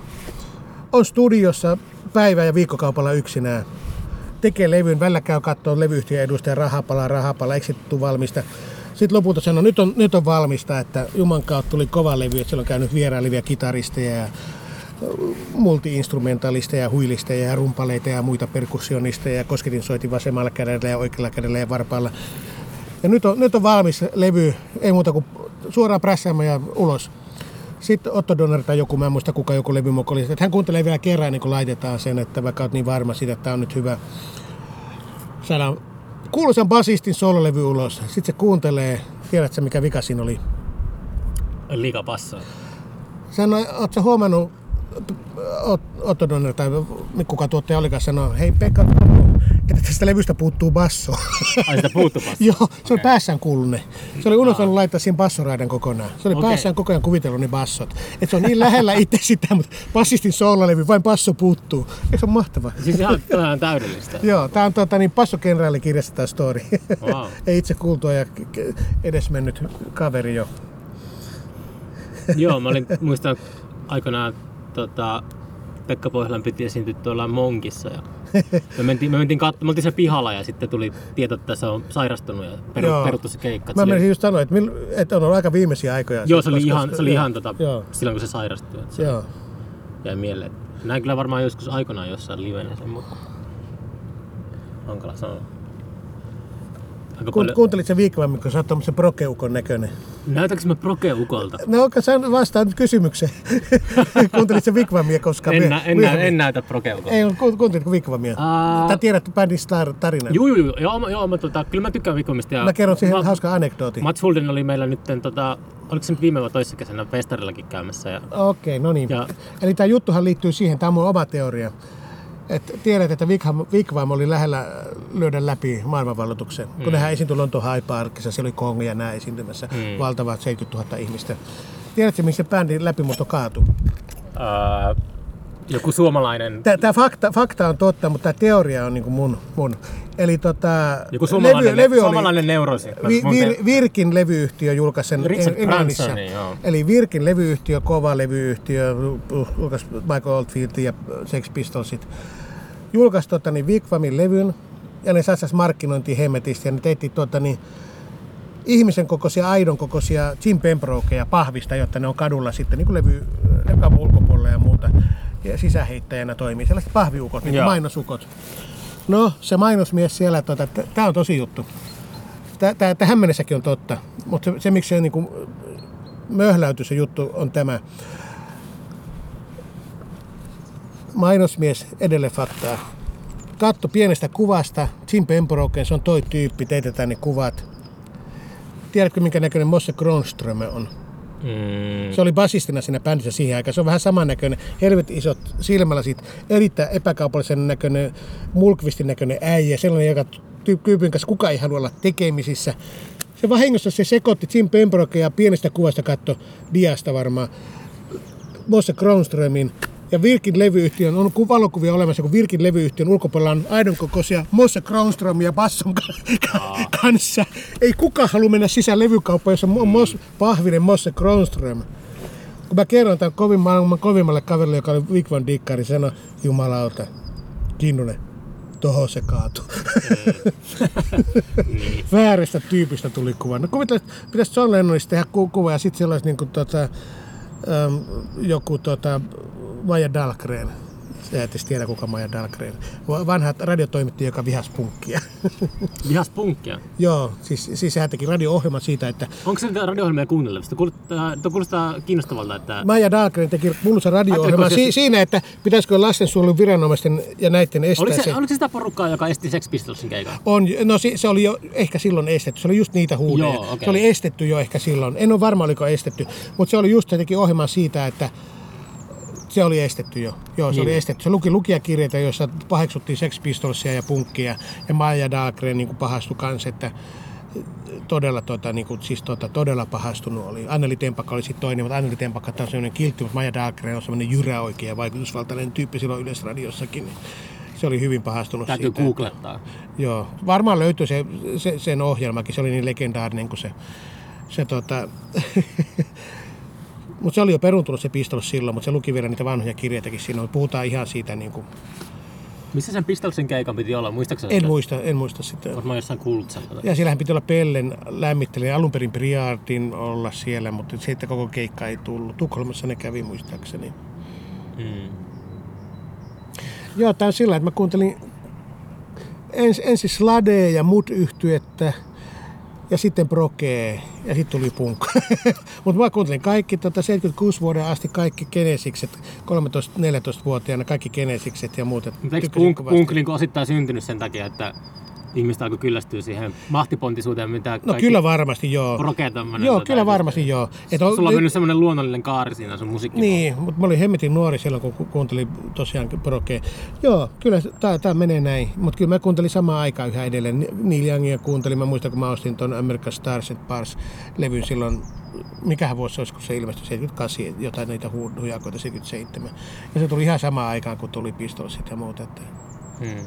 Kyllä ne pystyi niin mielestäni rinnakkain elämään hyvin, mutta tota, olihan se jako silloin, koska olihan niitä, ne mitkä nyt muistetaan, niin ne oli hyviä, mutta olihan siellä hemmetin paljon huonoja. Ja ennen kaikkea, kun asuin itse pikkukaupungissa, mä asuin Joensuussa, Hmm. niin tota, siellä oli paljon, jotka jäljitteli halusi olla just Genesiksi ja Pink Floydia ja halusi olla just Robert Frippe ja äh, King Crimsonin jätki. Siellä oli kymmenen niin kuin Robert Frippiä, niin olihan se aika mukava, kun sitten alkoi tulla tuota punkista innostuneita tyyppejä, Toi on semmoinen, toi sivua vähän semmoista, mitä... jotka halusi tuoda jotain omaa ja uutta he- yksinkertaisessa lähtökohdasta. Ei näissä ollut mitään vikaa sinällä näissä muissa, mutta ne jäljitteli niitä muita. Joku voi sanoa, että nämä jäljitteli punkkeja. En mä sanoisi näin. Se vaan antoi mahdollisuuden yksinkertaisilla tavoilla ilmaista itseään. Mutta on semmoinen, kun mä muistan vielä niin kuin 90-luvun Kuusamostakin semmoisen, niin että sillä jakautui jengi vähän. Ei silleen oikeasti, mutta jotkut kuunteli, niin kuin, tiedätkö, ää, amerikkalaista musiikkia, jotkut englantilaista musiikkia, mutta semmoinen niin kuin, Toi, toi on mielenkiintoinen jako, tuo Amerikka Englanti. Niin, mutta se oli, se oli silloin, me, silloin kun me joo. me oltiin tei- teinejä, teinejä, niin se oli silleen, mutta se tota, sitten niin kuin, tota, nyky, nykyään puuttuu sellainen ää, heim, heimolaisuus, se heimolaisuus on muuttunut ehkä enemmän jonnekin politiikkaan tai jonnekin, mutta silleen, että ei ole ollut, internetin jälkeen ei ole ollut enää sellaisia niin kuin uniformuja, kellä, että jotkut kuuluu johonkin jengiin selkeästi. Että se, toi kulttuurikriitikko Mark Fisher on käyttänyt sellaista termiä kuin hyperhybridi. Että internet on niin kuin, internetin takia niin kaikki aikakaudet tapahtuu yhtä aikaa. Ei ole olemassa sellaisia enää niin kuin jengejä. Ja kaikki on, niin kuin, kaikki on niin kuin saatavilla samaan aikaan. Se, on, se on vaikuttanut semmoiseen niin kuin tuota, katukuvaan kulttuurissa, että ei ole enää olemassa, että vittu varokaa, tuolla nuo punkkarit, meidän pitää mennä tuonne pusikkoon. Joo, mutta kyllä, siellä, ky, ky, se- sen verran sanon tuosta punk- ja Teddy-ajasta, että Tedit kyllä erottu, koska ne oli tuota, niin, katukuvassa 78-79, koska ne oli niin hallitsevan näköisiä, tuota, ne, ne rasvaletit ja sitten ne Tedit pikkutakit. Mutta, ja ne taas sitten niin kaikki, jotka ei näyttänyt Tediltä, niin ne Nykyään ei ole enää mitään hallitsevia Joo, niin ne, ne, ne tedit suhtautuivat sit kriittisesti kaikkiin niihin muihin. Jot, ne oli sitten liimoja, rasvoja, hämyjä, hileitä, punkkareita, mitä vaan. Mutta sen, sen verran vielä tosiaan, kun sitten tota, juttelin äh, Lontoossa punkklubilla tyypin kanssa, joka oli alun perin, mä olin semmoisella punkillassa siellä sattumalta olin käymässä ja siellä oli se, mikä se klubi on, missä esiintyi TVS Mitkis, sitä oli Advertsin jätkä. Mm. Niin tota, sanoi just, että silloin kun ne kävi tota 77 niillä punkklubeilla, Niillä oli ihan tavalliset vaatteet heillä kaikilla, jotka tikkas punkkia. Sitten ne vasta lehdestä luki, että ton näköiseltä punkkien kuuluu näyttää.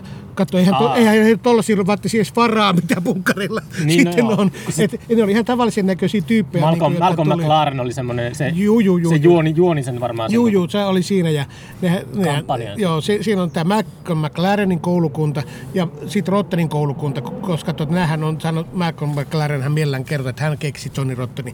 Rotten tässä sanoi, että älä puhu paskaa.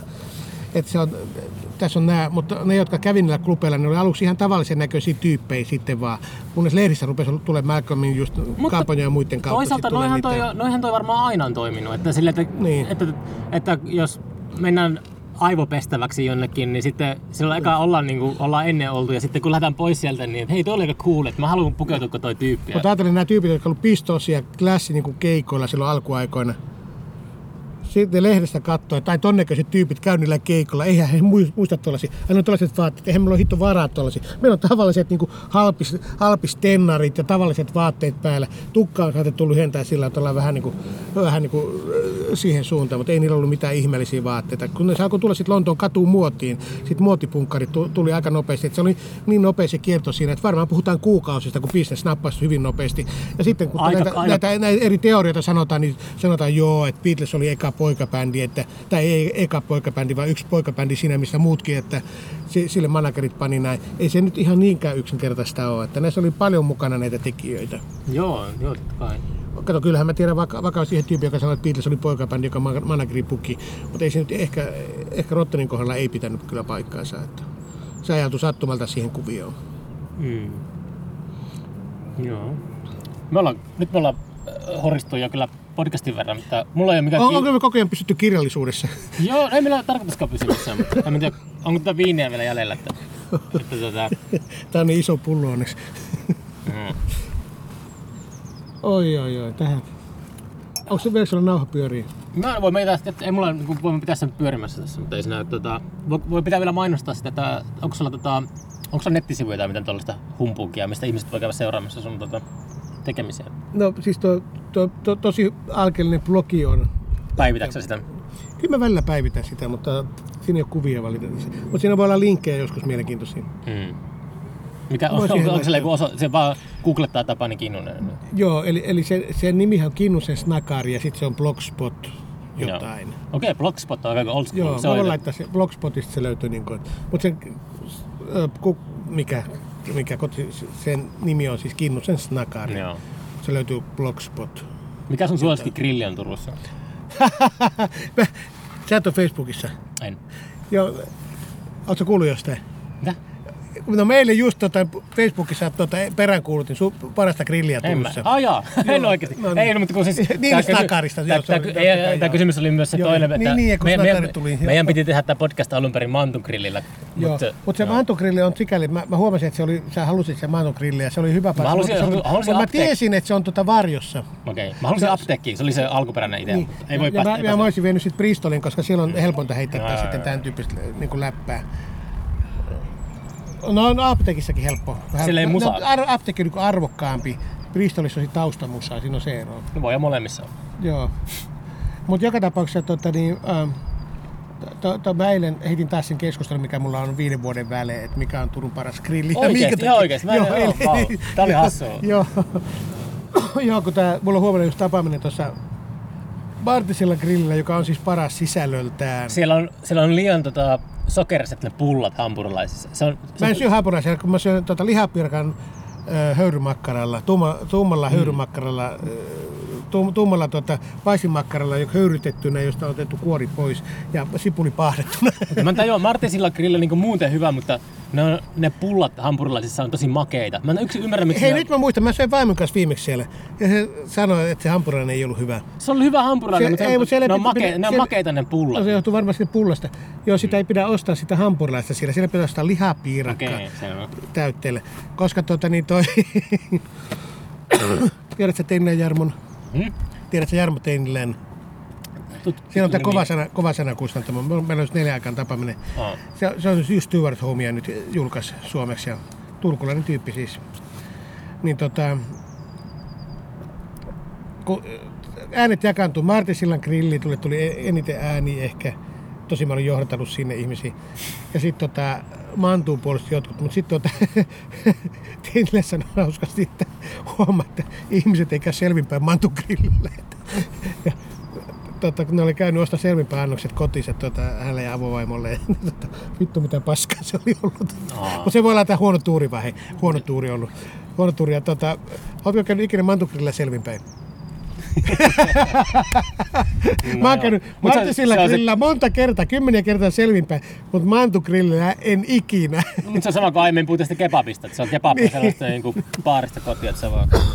siis kuvittele, jos Martisilla grillin vieressä olisi joku kulttuuriravintola, nehän ihmiset Siellä on kourmet, Hannikainen. kourmet annu, Hannikainen on siellä. Hannikainella ihmiset puhut, että kourmet ruokia saa siellä, kourmet lihapiirakat. Se on Hannikaisen lähi... Mutta mut, mut ymmärrät, se, ymmärrät se idea, että kai. ei jengi käy selvinpäin. Mä en pysty sanoa minkälaisia ne ruoat on. Mä en ikinä... kukaan käy grillillä selvinpäin. No kyllä mä grillillä käyn selvinpäin, mutta en mantugrilla ole ikinä käynyt. Ja mä käynyt siellä ehkä, ehkä sellaisen 40 kertaa niin kuin elämässä, niin en, en ikinä selvinpäin. 90-luvulla mä muutin tota Tiletikän. Ei oo. Mä viitoin tonne, mutta ei se mitään. Se oli hyvä. Voi kun koira se... Mä viitoin tonne päin. Niin tota, niin mä joka päivä kävelin Tientekien kadulle kesä huhtikuusta tai mutta jo helmikuussa, mutta huhtikuusta joka päivä kävelin Tiinatekijän kadulle. Joka ilta apteekin jälkeen niin kävin siinä grillillä, grillillä syömässä ja kävelin sitten tuonne. Hyvä, hyvä kun tuo Mimmi. Se- niin. Mutta se tämä, sulla tämä asia, kor- pit- asia tulla nyt. Sulla on koronavirus, kun sä yskit noin paljon. Huolestuttua. Onko tää loppu? Ei se ole tarttuvaa. Joo, mutta mulla on lisää sitten. Mä, Ei sulla olutta muuten ole. mä en juo olutta enää, M- Miksi et? Koska mä juon punaviiniä ja sitten mä juon... Eikö mä, Mä juon onko se vodkaa ja punaviiniä. Joo, mä alan, sillä kun mäkin alan Kato, nyt... kyllä, mä, mä, kyllä mä tiedän moni tyyppi, jotka ei, ollut ei sovi siis. Siinä on Ei, se, se, se, joku. se, se, se, sopii mulle liian hyvin. Okei. Okay. Mä alan sanotaan, kun tää... Se on Mulla vähän, on pieni pullo tossa vielä. mä, mä tota... Se, se oli vaan pisaraina, sori kun mä otin ihmistä. Eikö mulla on pieni pullo No niin, no jos. Otetaan se. Saat siitä. Niin tota, äh, tä, mä tuun siihen itse asiaan nyt vasta. Nyt tää podcast vasta alkaa. Nyt tämä burgerikeskustelu vasta alkaa, koska se sitten ryöpäseti käsiin sen takia, koska se liittyy yksi grilliin, jota ei ole enää olemassa. Mut, mutta sen seura jatkaja on olemassa. Mä tuun kohta siihen. Okei, eli toi voitti tietysti ja toi oli toinen tuo Mantu. Mutta tota, tiedäthän se semipurkeri. Totta kai. No niin, Eerikin, tästä, Eerikin katu 22. tästä alkaa tämä juttu. Mitä sä ajattelet siitä nimestä? No siis se on vanha vitsi, että se on maailman tyhmin nimi. Niin kuin. Tiedätkö, mistä se nimi tulee? Mä eilen se, Sitten tulee tietää se, omistaja, onko se omistaja juttu?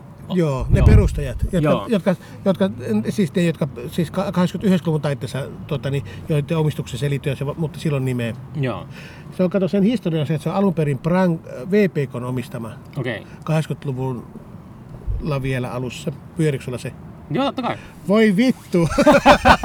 no niin, okei, okay, mutta ei tää, tää se ole mitään tulenarkaa. Okei. Okay. Voidaan tätä editoida. Ei, ei, mutta se, ei, ei, se haittaa, jos se niin kuin, ei pyyhi tuota erkkaa pois. Okei. Okay. Erkkaa pois. no siis tarkoitan, että ei pyyhi toista pois, niin ei se haittaa. Ei. Joo, siis tota, Niin se se, edellinen se, jakso. on vanha VPKn omistama grilli. Ja se, tu, se nimi oli Brankun grilli. Mm. Ja sitten 89-luvun taitteessa se nimi muuttui semipurgeriksi. Ja se, sä tiesit, että se nimi, nimi liittyy omistajiin. Mm. Joku semmonen, että mä muistan, että siinä kun sitä nimeä on ihmetelty monesti, että Niin. niin. miksi, miksi niin nimetä tommonen, Niin. niin. että vajavainen Niin, hampurilainen. niin, niin, vähän, vähän hamppari. Niin, niin sitten joku, joku, mitä- sanoo, joku sanoo, että siinä on niinku taustalla no, joku no, semmonen... no, se, no, mitä sä veikkaat, että ne on? En mä tiedä, varmaan joku Seppo ja Mikko. No joo, siis se, no ihan melkein oikein käytännössä. Eli se nimi tulee, että se oli Seijan ja Mirjan burgeri. No niin, no joo, sama, sama logiikka. Niin kuin, Mutta mut onhan se aika hämmentävä nimi, semipurkeri. Silloin kato, semisana ei ollut käytössä, että sillä vaan, ei, ei kukaan käyttänyt semifinaaleita, jalkapallon semifinaaleita lukuottamatta semisanaa, semipurkeri. Se oli semmoinen etäisesti cool amerikkalainen nimi. Joo, semipurkeri. Eli Seijan ja Mirjan burgeri. Joo. No nyt vasta eilen, tai to, eilen, eilen sain tietää, että se nimi tulee hemmetti sieltä. Joo, ja sitten siinä oli tota, niin, ne omistajavaihdokset. Ja sitten siellä oli poliise-annos. Mm. Tiedätkö, että siellä on se edellä, tai oli tos, Mä en asioinut siellä vuosia. aikaa. Se oli semmoinen purilainen kuin Police Burgeri. Sitten ihmeteltiin, miksi se nimi on Police. Joutui siitä, että poliisit oli aina tuota, niin yöllä tullut sinne, niin kuin, sinne takahuoneeseen. Sitten kun se muutti siihen, tuli se eka takahuone. Ja on laukskattu semmoinen koppi ihan. Mm. Ihan pieni purilainen, jossa oli luukkumyynti. Mäkin ostanut sieltä luukusta ja mä oon toiminut makkaroiden testajana siellä, kun mä kerran tuli Haarikasta, niin ö, se oli saanut ruotsalaisia makkaroita ilmasi testata, vaikka voiko joku soveltua sen grillille.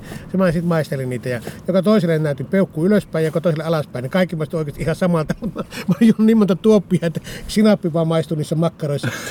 Sitten 91 muuten, niin tämähän on legendaarisin. Mä olin Deborah Harry, eli Blondi-yhtiö, eli Deborah Harry oli tuota solokeikalla bändinsä kanssa tuolla Roosrockissa. Mä menin Snakarille tuosta tuota, seurahuoneelta, tuli Snakkikioskille. Ihmetin, mitä nuo kaikki tuijottaa mua edellä olevat. Eihän mä mikä julkis on. Vähän siinä kohentelin röyhentelin rintaa. Pykäsin taakse Deborah Harry bändinsä kanssa mun takana. Mm. Sitten jultin Dipin takas sinne ja sa- sa- sain suukot siltä Mä- muuta. mä luin- mä pa- palaan tähän vielä. Mä, luin, mä, mä, sanon vielä, että mä, mä luin just, Deborah Harryhän julkaisi muistelmat viime syksynä. Niin. Mä luin ne- Olihan siinä tää isolla. Joo, se oli, se, oli, se koko, koko niinku se elämäntarina on rakennettu ton, ton ympärille. Niin. Semipurkerilla. Semipurker ennen semipurkeria. no niin, niin tuota, jatkan vielä tämän homman siitä, että ö, Sinne takahuoneeseen tullut aina poliiseja ty- tyypit kertoi tuolla avoimesti, kun mä laitoin sinne postikorttien tullut, että mistä helvetin tämä nyt se nimi oli ennen tätä Semi, kun se oli Prankkari, Prankkari VPK-omistuksessa, eli prank, Prankkuri, Prankkariksi tunnettiin se Prankkari grillinä, niin se oli poliisit viettänyt aikaa sitä yö, yöllä siellä. Ja ne oli ollut aika mukava seura, koska se tunnettiin myös aluksi Turpan grillinä ja tai nälkälähetteen lyödessä grillinä ja tällaisia nimiä. Mutta siellä oli poliisia monesti niin kuin pitämässä taukkoa siellä takahuoneessa aika pitkään varmaan. Ja sitten tota, ne poliisit tuli aina sit ottaa näitä- poliisit tuli aina ottaa näitä tyyppejä sitten haltuun ja tämä kehitti sitten tämä omistaja niille oman pu- purilaisen poliisen. Että se juontaa sieltä, että sieltä oli ollut monelle yllätys.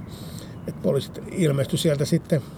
Joo, ja sitten myöhemmin se siirtyi sitten johonkin tota, ei monikansalliseen, mutta etniseen omistukseen ja tota, sanovat, että ei ole enää ihan niin hyvät makkarat ja muuta. En tiedä sen, mä en ole pitkäaikaan käynyt siellä. Viimeis kun mä oon syönyt siellä, mä oon syönyt ton, äh, ton, ton porilaisen. Hankala, tähän loppuun voisi sanoa, että hankalaa kyllä sanoa, että kumpa bändiä mä inhoan enemmän. The, Do- The, Doorsia vai Poliisia? Tämä on ihan hauska tuo po- Sti- Sting. Sting otti varmaan poliisipurgeri. Stinghan on tuota, käynyt Turussa. Mä en, Sting on semmonen kyllä taiteilija, että en ole vielä toistaiseksi vielä tajunnut sen semmoista niinku suurta. Mä oon ymmär, aina välillä yrittänyt kuunnella sen tuotantoa, mutta mä en ole, ei ole yhtään niinku ollut samalla taajuudella. Se, se, se poliisihan tuli Su- Suomeen tota, niin, ähm, sillä tavalla tota, ihmisille jengille tutuksi, että Yle lähetti sen konsertin livenä silloin 70-luvun loppua. Joo, siihen aikaan tommo- 79-luvun joo. taus lähetti sen. Kuninkaan ja, se, ja tekijä. se rumpali oli niin saatanan kova, että jengi oli ihan haltioissa. Ja, tota, mä itse, tota, niin mun, mun, täytyy sillä sanoa, että mä- tiedän lukuisen jo, joukon o- oma vaimoni, ehkä kuuluu siihen joukkoon, en osaa sanoa, kun se ei ehkä tunnusta sitä, mutta se tiedän suuren joukon niin kuin, naisihmisiä, jotka niin kuin, dikkaa hirveästi Stingistä. Mm. Ja äh, sillä. Ja mä itse, en, en mä nyt halua niinku tota, sen takia ruveta molla Stingia ja Sting- poliisia, että naiset tykkää siitä. Mutta se on niinku monien naisten niinku suosikkibändi. Sting näyttää semmoiselta tenniksen opettajalta. No se, ehkä se johtuu just tästä, tästä kun, haluatko pelata tänään turhapurua vai Stingia vastaan. Joo, mutta tota, sanotaanko rehellisesti, että mu- mulla on hirveästi takataskussa Sting-vitsiä, mutta en mä nyt viti heittää tähän. Se on uusi podcast sitten joskus. Mutta kiitos ajasta. No niin, Oli, tää oli ihan tosi hauska. kiitos Tota, sille nyt- jokaiselle, joka jakso kuunnella. Kyllä kaikki jakson kuunnella. Mä pakotan kaikki kuuntelemaan. Leikataan kaikki pois. No niin, moi moi.